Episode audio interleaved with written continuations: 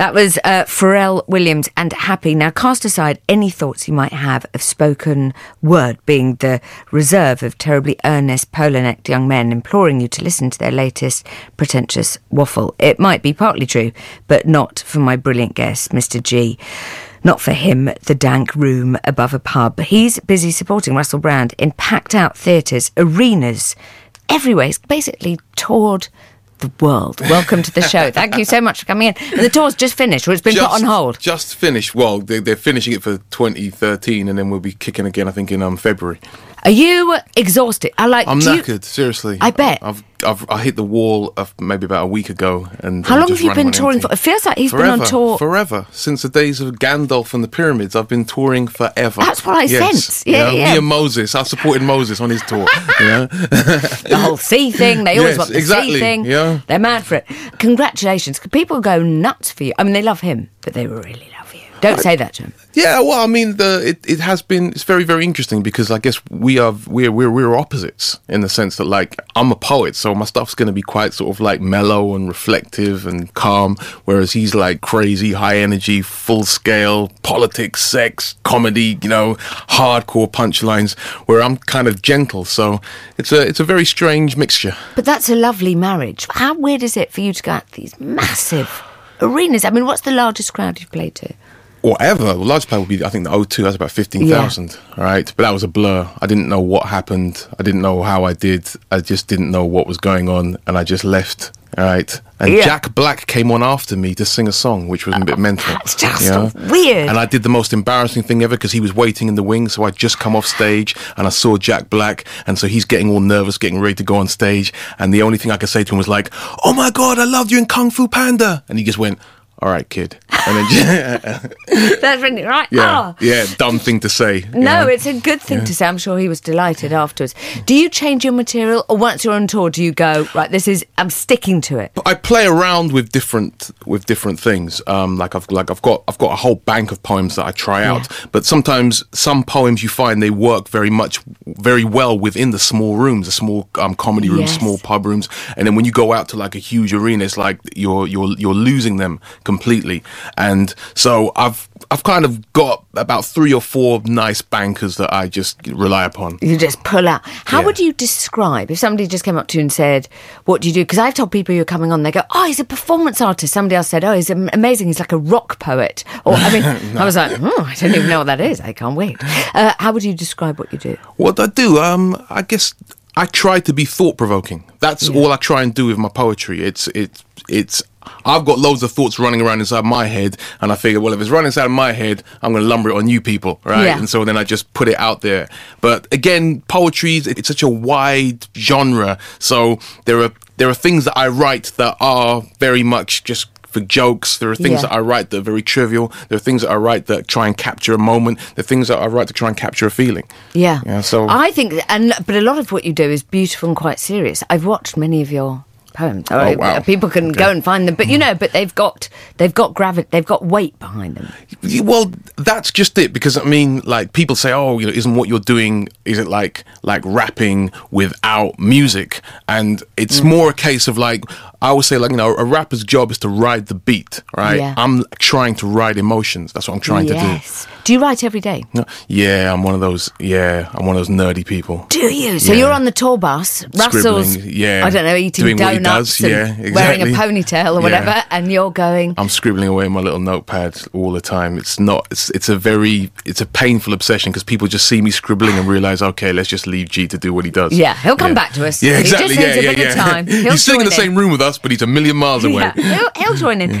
Um, how long does it take to get something right? If that's, are you a, a consistent editor? Do you keep on going back? Yes, going, I'm, I'm that guy. I'm that guy that keeps like I've got loads of notepads of just full of crossed out words and crossed out lines, and I do frustrate and I lose sleep over one word. I'm that kind of guy. Are you? There's many um, bags of notepads that have probably gone missing, right? You know, few, through pure frustration that they're just piling up all over the, the house, all over the front room and the bedroom and the kitchen and everywhere, right? They just that's it. And I and then I like I might be have a shopping list, be given a shopping list of stuff to buy, and then I start scribbling little dumb lines afterwards. Yeah. And you were like, listen, I don't know how to break this to you. I haven't got the spaghetti, Yeah, but I exactly. think I've got my But next big power. I think I've got a poem that's going to be really good in five years' time. You know? yeah, you're gonna love it Yeah. in 2020.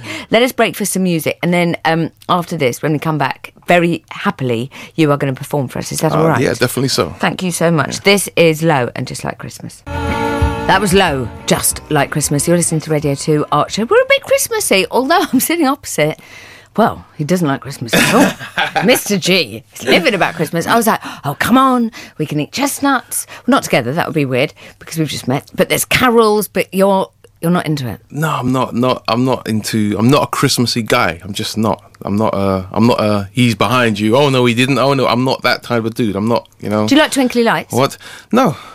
Don't. What do you mean? What Don't do you like- mean, no? Don't like the twinkly lights. Can I Just- tell you, just- after this, when this finishes, because you're going to perform at the end of the show, I'm going to take you to Twinkly Lights. All right. Well, I'm not actually going to take you. I'm just going to make you look You're out the gonna, window. exactly. You're just going to point outside the window. I'm going to and outside and say, stare suck at it those, up. Yeah, exactly. Stare Suck at those twinkly lights. Have you ever had brandy butter on toast? No, I haven't. Right. Well, Yeah. do you know we've But got I had a walnut whip.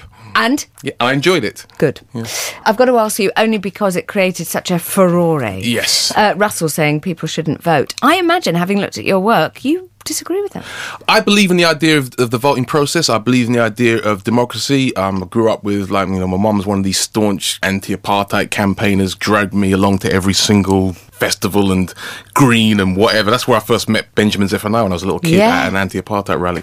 Um, so the whole idea of one man, one vote and fighting and democracy, I believe in it. But I do believe that it's the it's the job of artists to provoke thought, right? And you can dismiss what someone says if it has no effect. But the fact that what he said had an effect means that people then have to then reevaluate how they feel about something. So whether you agree with him or you disagree with him, at least if you're thinking about voting and thinking about democracy and thinking about governments, that's the job done. Absolutely. Uh, you're going to perform for us, if that's all right. Do would I say perform? Is that the wrong word? You can say perform, you can say speak, whatever it is. However the poetry gets out there, that's my job. Okay, please, Mr. Gee, take it away. What do you? What? Which one are you going? to... This poem is about, it, um, because everyone wants you to write a Christmas poem. So this is me trying to write a Christmas poem Sorry. without writing a Christmas So poem. sorry. You know what I mean? The only way I can get on your show is by writing a Christmas poem. you know what I mean, right? Begging at the door, knocking with my little cap in hand, asking for a sixpence, right? Come in So- every week. Next week it's a January poem. Otherwise you're Oh, out. okay, then a February poem, then, a- then a March Valentine's Day, poem. we're going big on Easter. Oh yeah, oh yeah, Oh, yeah. Valentine's. I'm good for that. okay, well, so this poem is about, I suppose, just the idea of December, really, you know, and that coming towards the end of the year. And so poem's called "A Snowflake's Path." If I could place all life's winter sorrows as far away from my tomorrows, to see a snowflake's path that follows beyond the melting point of time, I'd construct a cave of childish wonder and place it safe from life's cruel thunder, for stormy weather has no place among the world of make believe and rhyme. The fondest memories of yesteryear comfort me with their festive cheer. Suddenly their faces magically appear as my mind recounts their fate.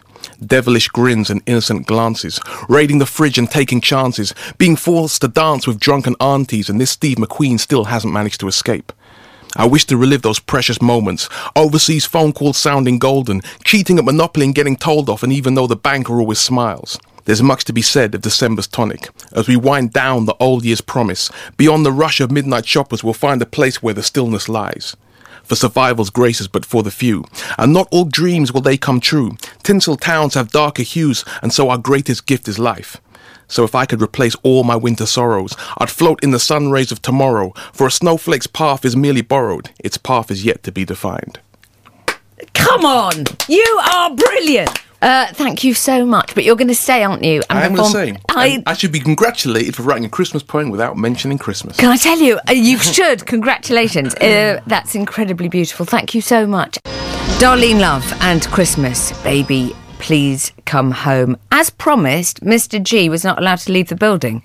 Yeah. But you were quite happy, weren't you? I did. I enjoyed the whole show. I know you don't like guess, yeah. Christmas. I know. But so every time we played a Christmas song, you looked like I you cringed. I was. I, look like you were crying yeah, inside. I flatlined. I Yeah. actually flatlined and went to the other side and got resurrected again.